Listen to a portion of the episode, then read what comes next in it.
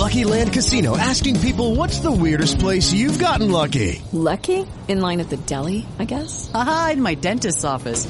More than once, actually. Do I have to say? Yes, you do. In the car before my kids' PTA meeting. Really? Yes. Excuse me, what's the weirdest place you've gotten lucky? I never win and tell. Well, there you have it. You can get lucky anywhere playing at LuckyLandSlots.com. Play for free right now. Are you feeling lucky? No purchase necessary. Void where prohibited by law. 18 plus. Terms and conditions apply. See website for details.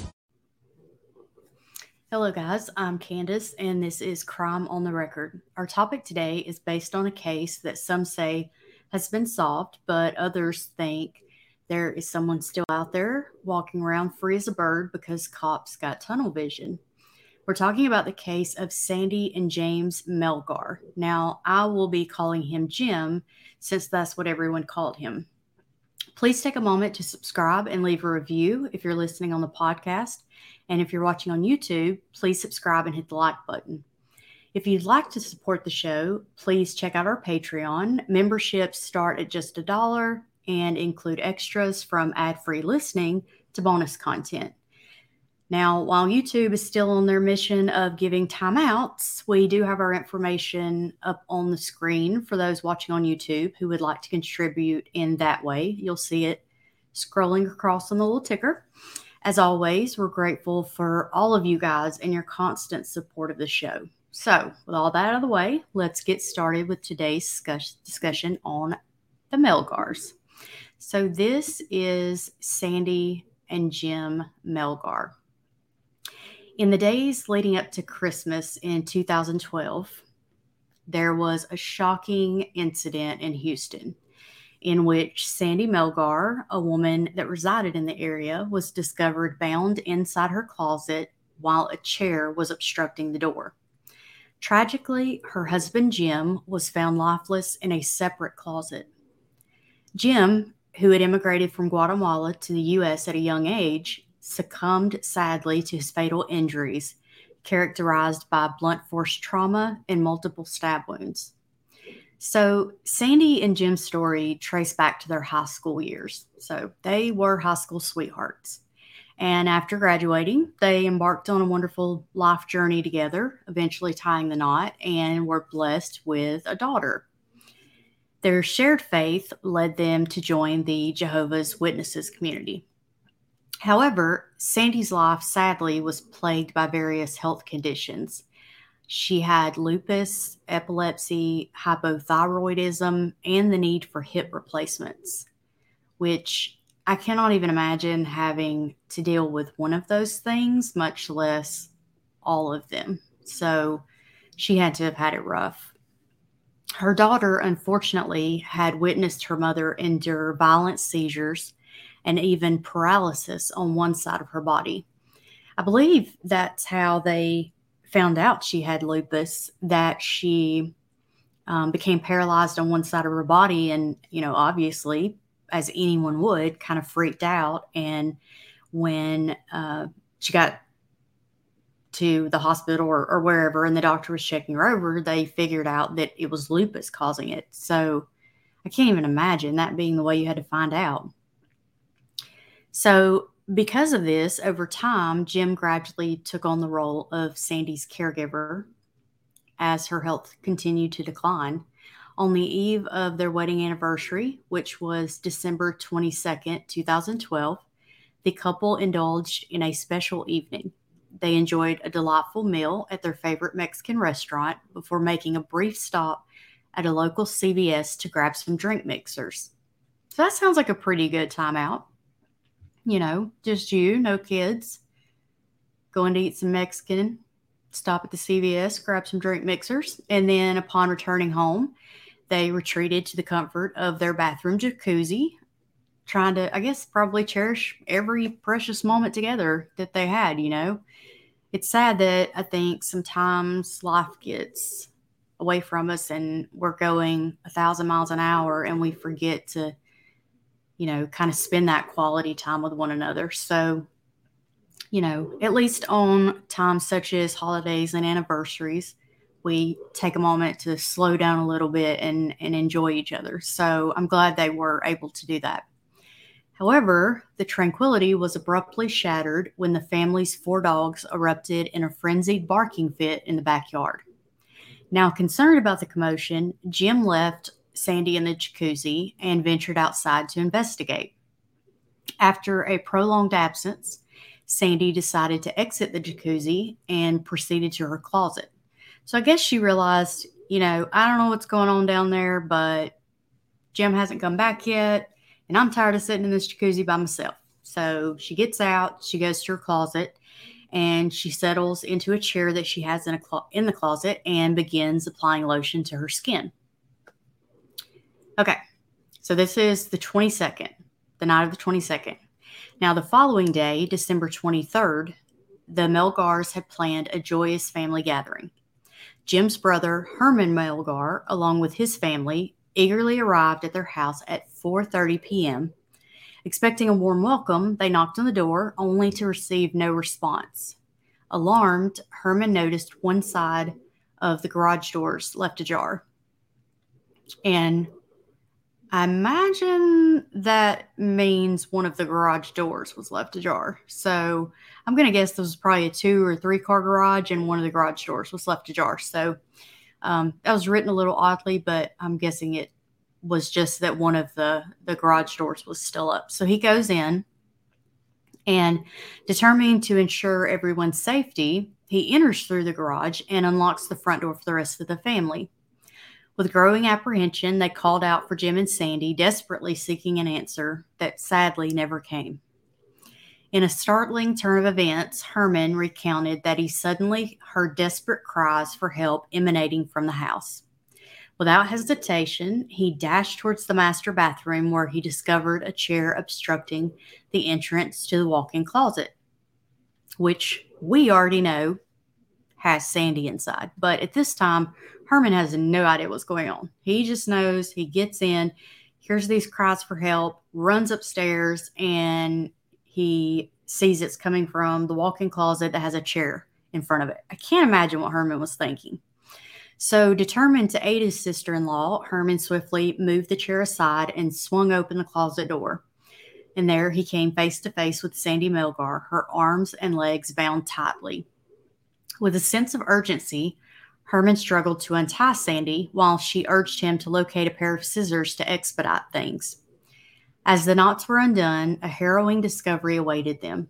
In the master bedroom, just a mere 30 feet away from the closet where Sandy was found, lay Jim Melgar's lifeless body. He was unclothed, bearing the signs of brutal assault and stab wounds. His legs were bound with a telephone cord, and a loosely tied rope encircled his chest, deepening the tragedy that had unfolded within the house. I'm unsure why a rope would be encircled across his chest. I mean, I, I don't, unless, I don't know, maybe they had him tied to something earlier. It just sounds kind of odd to me.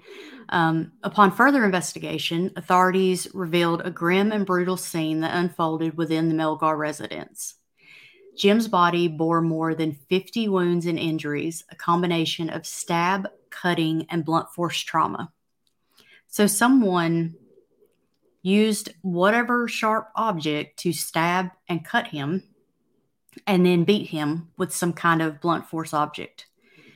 Um, Celestina Rossi, an expert in blood pattern analysis and crime reconstruction, testified that Jim displayed numerous defensive wounds on both hands, indicative of his valiant attempts to defend himself or ward off the attacker's assault.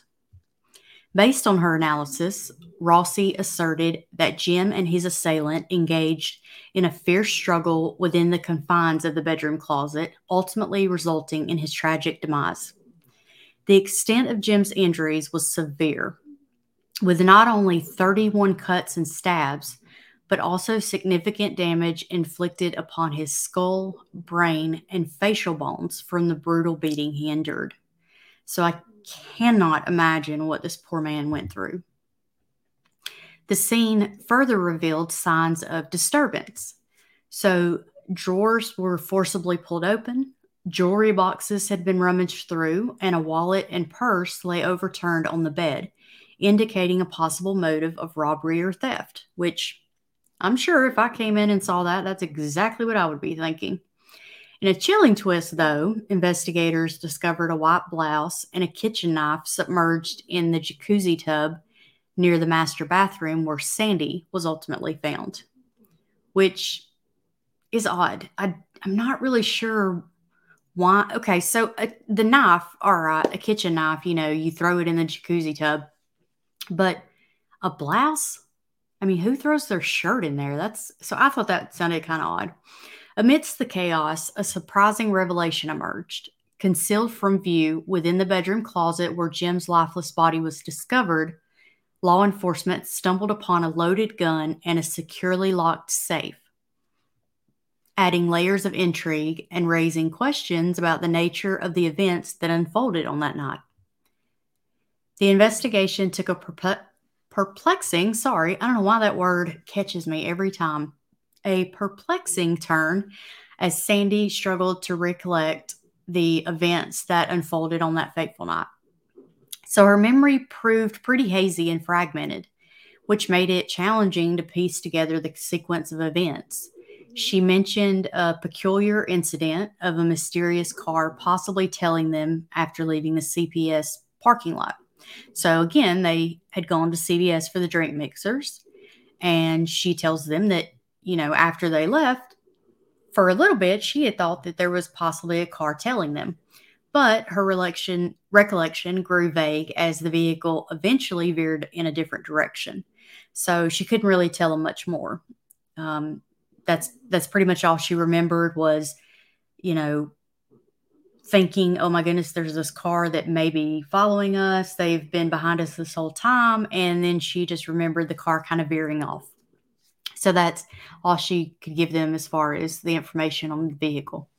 According to Sandy's account, she proceeded into the closet to change clothes when she got out of the jacuzzi. And from that point forward, her memory became a void until she regained consciousness.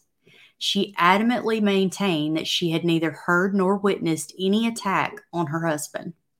She relayed to the police that she experienced a blackout possibly resulting from either hitting her head or being struck during the incident, compounded by the possibility of an epileptic seizure. Which, I mean, stands to reason, you know, if someone, okay, so let's think of it this way Jim had all of these cuts and marks on him and stab wounds, blunt force, blunt force trauma, all of that. But I imagine, you know, as they said, there were defensive wounds. So it seems Jim was fighting back pretty hard. But now with Sandy, if somebody had come up behind her and hit her and knocked her out, there really wasn't much reason to continue to hit her. I mean, she was she was down. She was unconscious. So, I mean, that very well could have been exactly what happened. I mean, that made sense to me hearing it. Um, despite her claims, though, law enforcement found themselves skeptical of her narrative. The notion that she remained unaware of her husband's brutal murder in the adjacent room puzzled investigators. The circumstances surrounding Sandy's account raised doubts and posed significant challenges in reconciling her alleged lack of knowledge with the gruesome scene that unfolded. The Melgar family, knowing that they had shared 32 years of apparent marital bliss, steadfastly stood by Sandy's side. They expressed disbelief that she would suddenly resort to stabbing her husband to death. I mean, after 32 years of marriage and seemingly having a great marriage, no problems that anyone knew of, their unwavering support highlighted the stark contrast between Sandy's portrayal and the accusations against her, further complicating the intricate web of circumstances surrounding the tragic incident.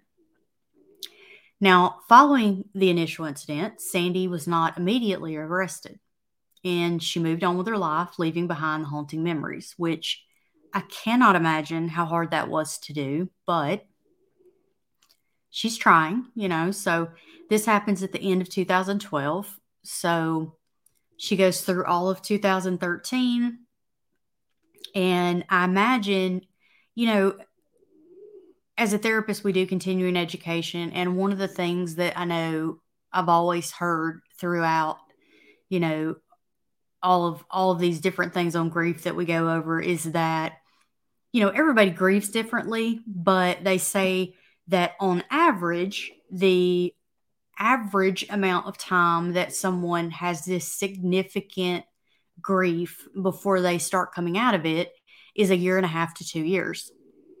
So if this happened at the end of 2012, then you have 2013, the end of that. So that's a year. And then you get into the summer of 2014. So that's a year and a half. So I imagine that Sandy is just starting to come out of this haze of just horrible grief. It's been a year and a half. She's starting to finally probably come back around and feel like she has her life again. But then that summer of 2014, a significant turn of events occurs as Sandy was indicted for Jim's murder. The case subsequently underwent a three year journey, finally reaching a trial in 2017. So, not only does she not even get indicted until 14, it took until 2017 to even go to trial.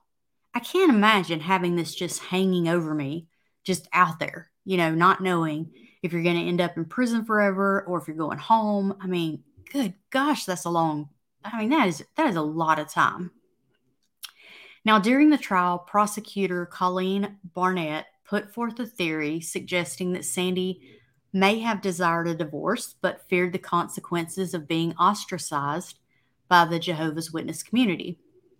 Now, I get, I mean, like, okay, I don't mean to laugh, but it's always crazy to me and almost comical that people have the thought that you know what, my religion does not look kindly on divorce, so I don't want to get divorced.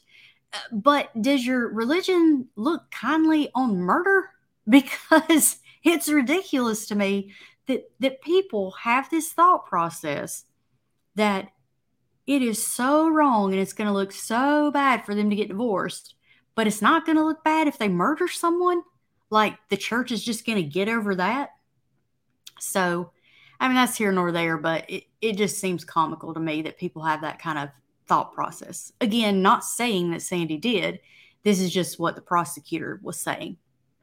So, Barnett, prosecutor, argued that Sandy had enticed Jim into a scenario involving the tying of his legs with a telephone cord, possibly as part of a sexual game, only to take him by surprise and brutally end his life with a large kitchen knife. She contended that the crime scene had been meticulously staged, pointing to photographs displaying neatly arranged drawers, contradicting a scenario of robbery or forced entry. Now, in response, the defense attorneys painted a contrasting image of a content, sorry, content. I don't know why I can't speak tonight for some reason. So, um, the image of a content and harmonious marital relationship.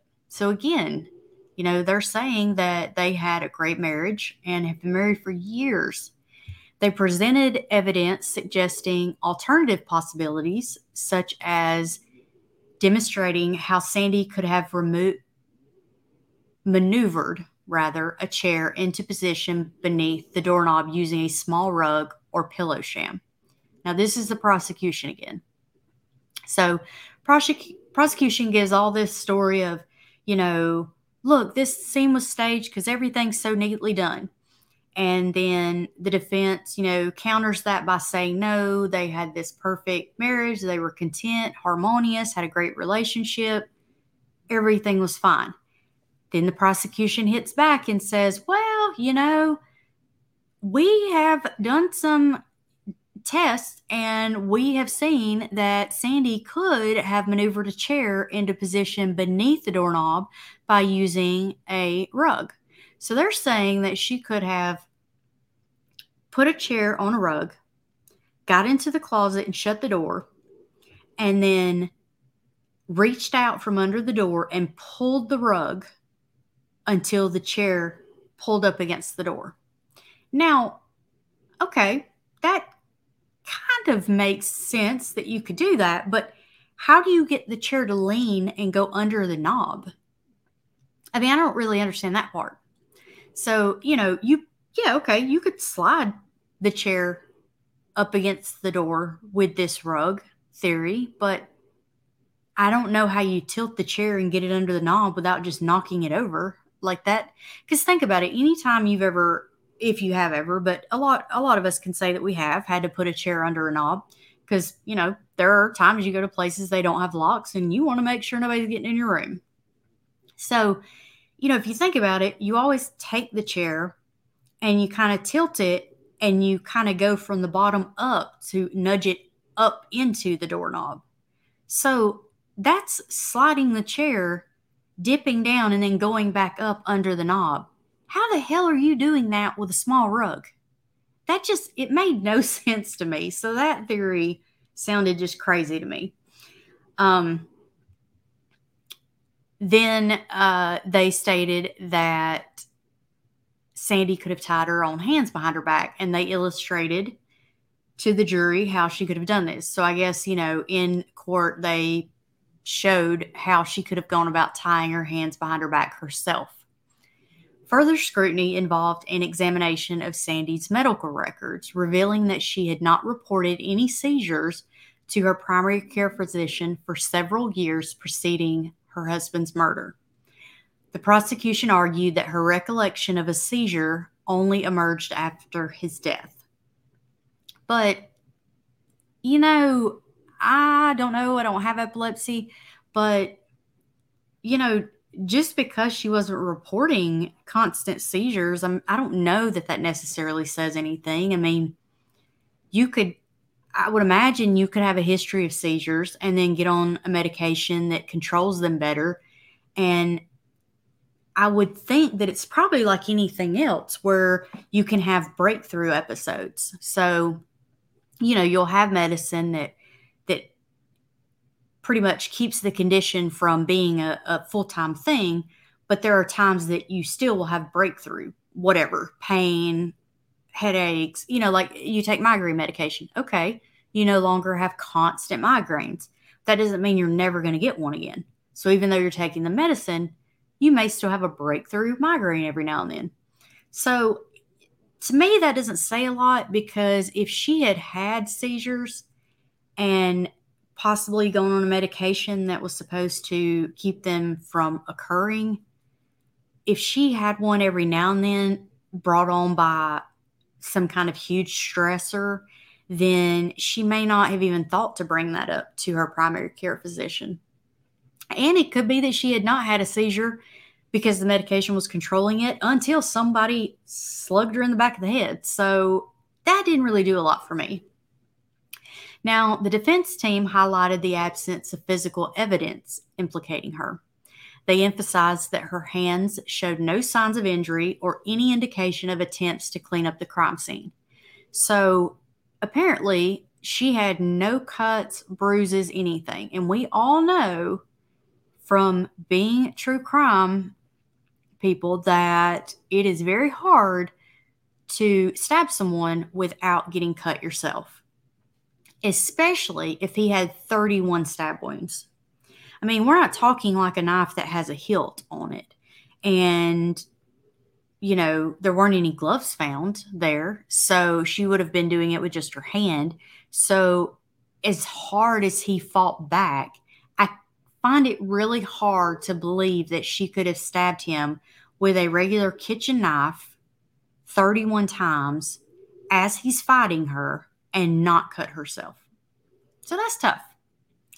Also, complicating matters for the prosecution were uh, male and female DNA being found at various locations within the house, such as dresser drawer pulls, so the little pulls that you have on your drawers, door handles, and bathroom door handles that did not match anyone in the Melgar family. The defense argued that these unidentified DNA profiles belonged to strangers rather than implicating Sandy. They also pointed out there was a blood on the handle of a safe that was never tested.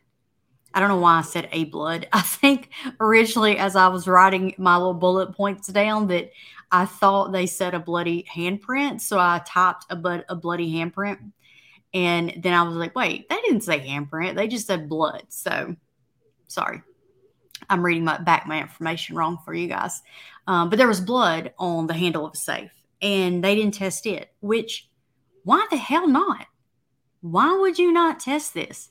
Like you have DNA that has shown up in this house that doesn't belong to any of the family members and blood on the handle of a safe, which would again show robbery, and you didn't test any of that? That's ridiculous. But after deliberating for approximately eight hours over two days, the jury initially comes to a deadlock and then ultimately on the second day renders a guilty verdict against Sandy Melgar for the murder of her husband. At her sentencing, she received a 27 year prison term. So far, all of her appeals have been denied. Now, troubled by the outcome, one of Sandy's family members sought assistance, reaching out to Bob Ruff. Now, if you don't know Bob Ruff, he's a former fire chief and he became the host of a criminal investigation podcast called Truth and Justice. And they reached out to him and asked for help.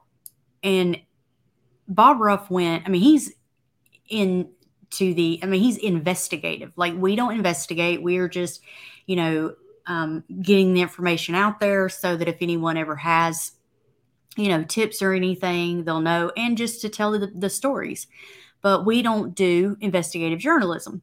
But now Bob Ruff, he investigates these things. He do, he does deep dives into some of his cases, and so if you want to hear a more in depth story um, about the Melgars, I would really encourage you to go to Truth and Justice and listen to the episodes that Bob Ruff has done on the Melgar case because he has come up with a lot of information. And I mean, he really deep dives in there. So, amid the aftermath of her conviction, a glimmer of hope emerged as Bob Ruff, a firm believer in the collective power of crowdsourcing, mobilized his substantial podcast audience of approximately a quarter million listeners to reevaluate the case. Now, I don't know what Bob Ruff's doing that we're not doing, but we do not have a quarter of a million listeners. So, uh, maybe we should be out here investigating more. I don't know. But I do know that I've heard Bob Ruff say that he had to quit his full time job as a fire chief when he began doing this because truth and justice is a full time job. Unfortunately, we don't have those kind of listeners and those kind of numbers. So I can't quit my day job. So sorry, guys.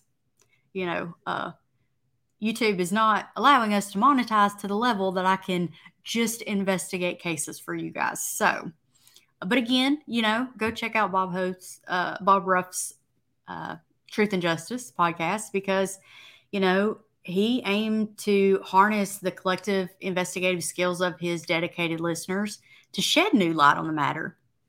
Now, Ruff, Ruff has postulated alternative scenarios, suggesting that the assailants may have gained entry into the house when Jim opened the back door to let the dogs in.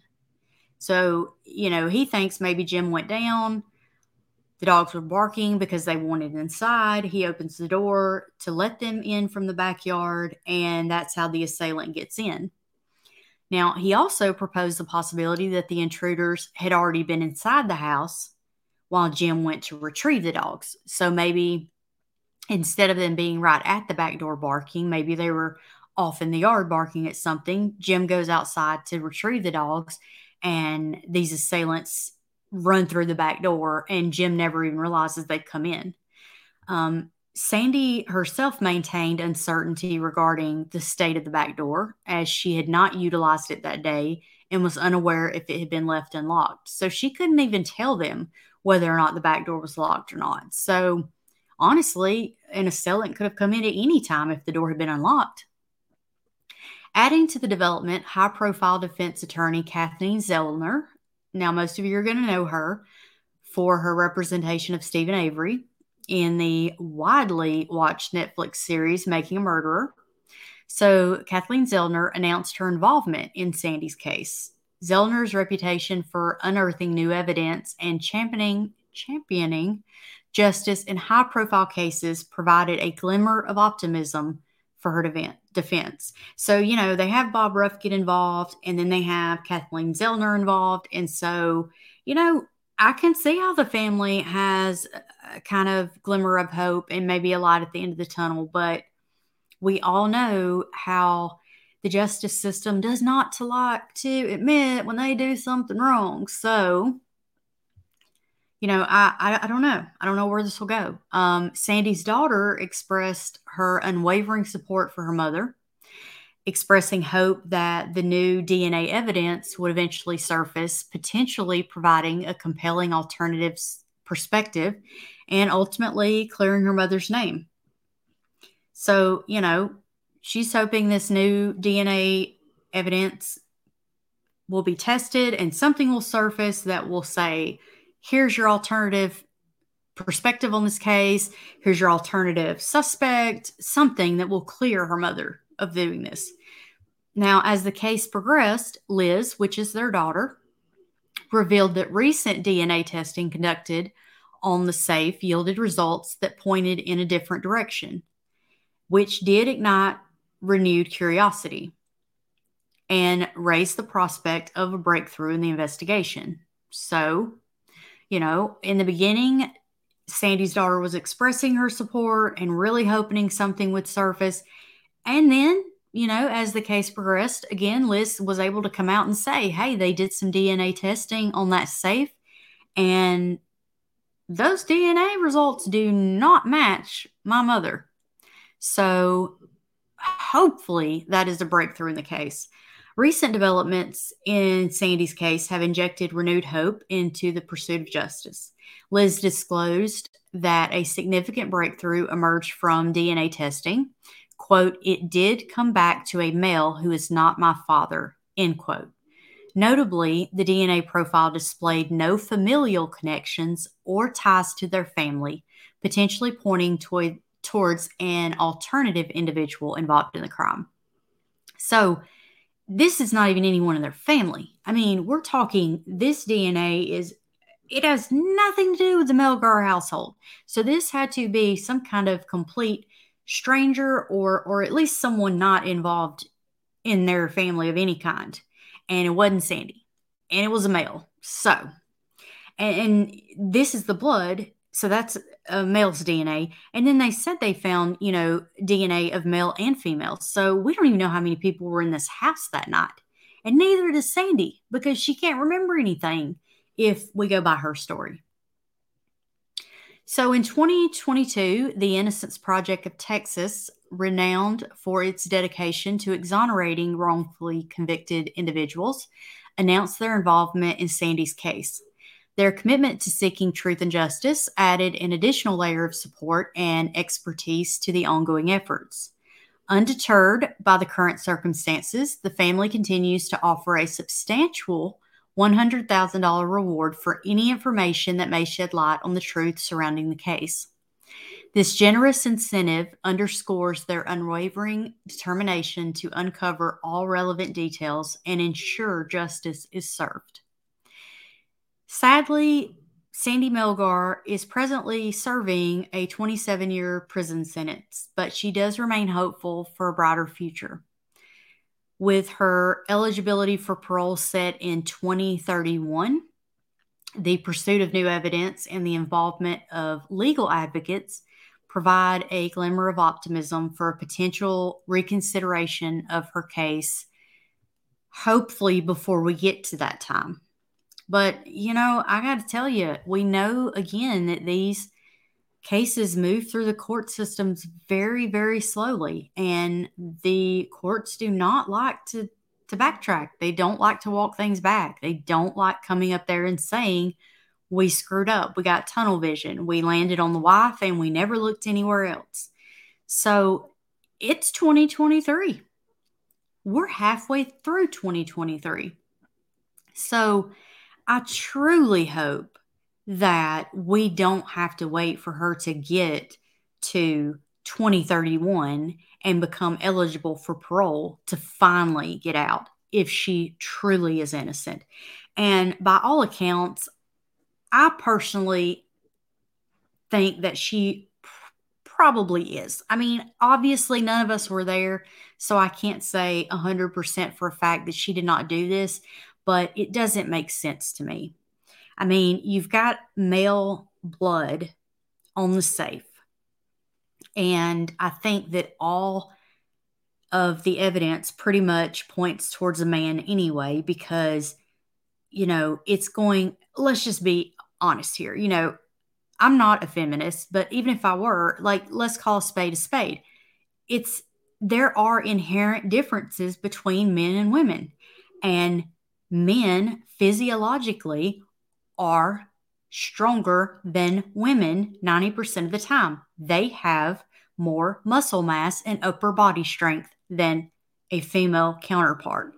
Now, again, I'm not saying that there's not any woman in the world that couldn't beat up some guy. I get that. I've seen Ronda Rousey. I get it. I understand. But what I'm saying is, is that with all things being equal, you put a, a, man and a woman standing beside one another, they have the same level of skill in, you know, combat fighting and are approximately the same size. And that man is going to win out every time because he has more upper body strength. So it is very hard for me to believe that he could not fight off his wife, especially if we're talking about someone who was that frail with her health. Now, we're going to say she has all this stuff going on lupus, uh, bad hips, seizures, hypothyroidism. I mean, she's got a, a slew of things going on. And it shows that he fought like hell to survive. And it's hard for anyone to convince me that his tiny little wife would have been able to stab him 31 times and bludgeon the shit out of him without him being able to get her off of him, without him being able to cause some kind of bodily harm to her, without her having cut herself with that knife. I mean, I'm not saying she couldn't have done it. You catch somebody by surprise and you can stab them fast enough. I'm I'm sure you probably could do a good bit of damage and and that could compensate for that differential in upper body strength. But we're talking about 31 stab wounds and she had not a mark on her. So you know even if she got the drop on him i don't see them seeing those kind of defensive wounds on him showing him fighting back and nothing on her. Whoever he fought back I feel like probably has some wounds. They probably walked away with some cuts, some bruises, some, you know, who knows what. But it really, really is going to be hard for me to ever wrap my head around this being Sandy Melgar that did this. So, you know, I like to hear, as always, what you guys think. Let us know in the notes. Um, or shoot us an email, whatever's more convenient for you. But again, I find it hard to believe she did this, but I am always opening open to listening to others' points of view. Maybe you're hearing this and you've heard something or thought of something that I haven't thought of, or maybe you've heard a different aspect of the case that I didn't come across. But from everything I could find, I'm not seeing anything that convinces me so far that is it for this episode of Crime on the Record. Thank you guys, as always, for your constant support of us, and we will be back soon. Lucky Land Casino asking people what's the weirdest place you've gotten lucky? Lucky? In line at the deli, I guess? Aha, in my dentist's office. More than once, actually. Do I have to say? Yes, you do. In the car before my kids' PTA meeting. Really? Yes. Excuse me, what's the weirdest place you've gotten lucky? I never win and tell. Well, there you have it. You can get lucky anywhere playing at LuckyLandSlots.com. Play for free right now. Are you feeling lucky? No purchase necessary. Void where prohibited by law. 18 plus. Terms and conditions apply. See website for details.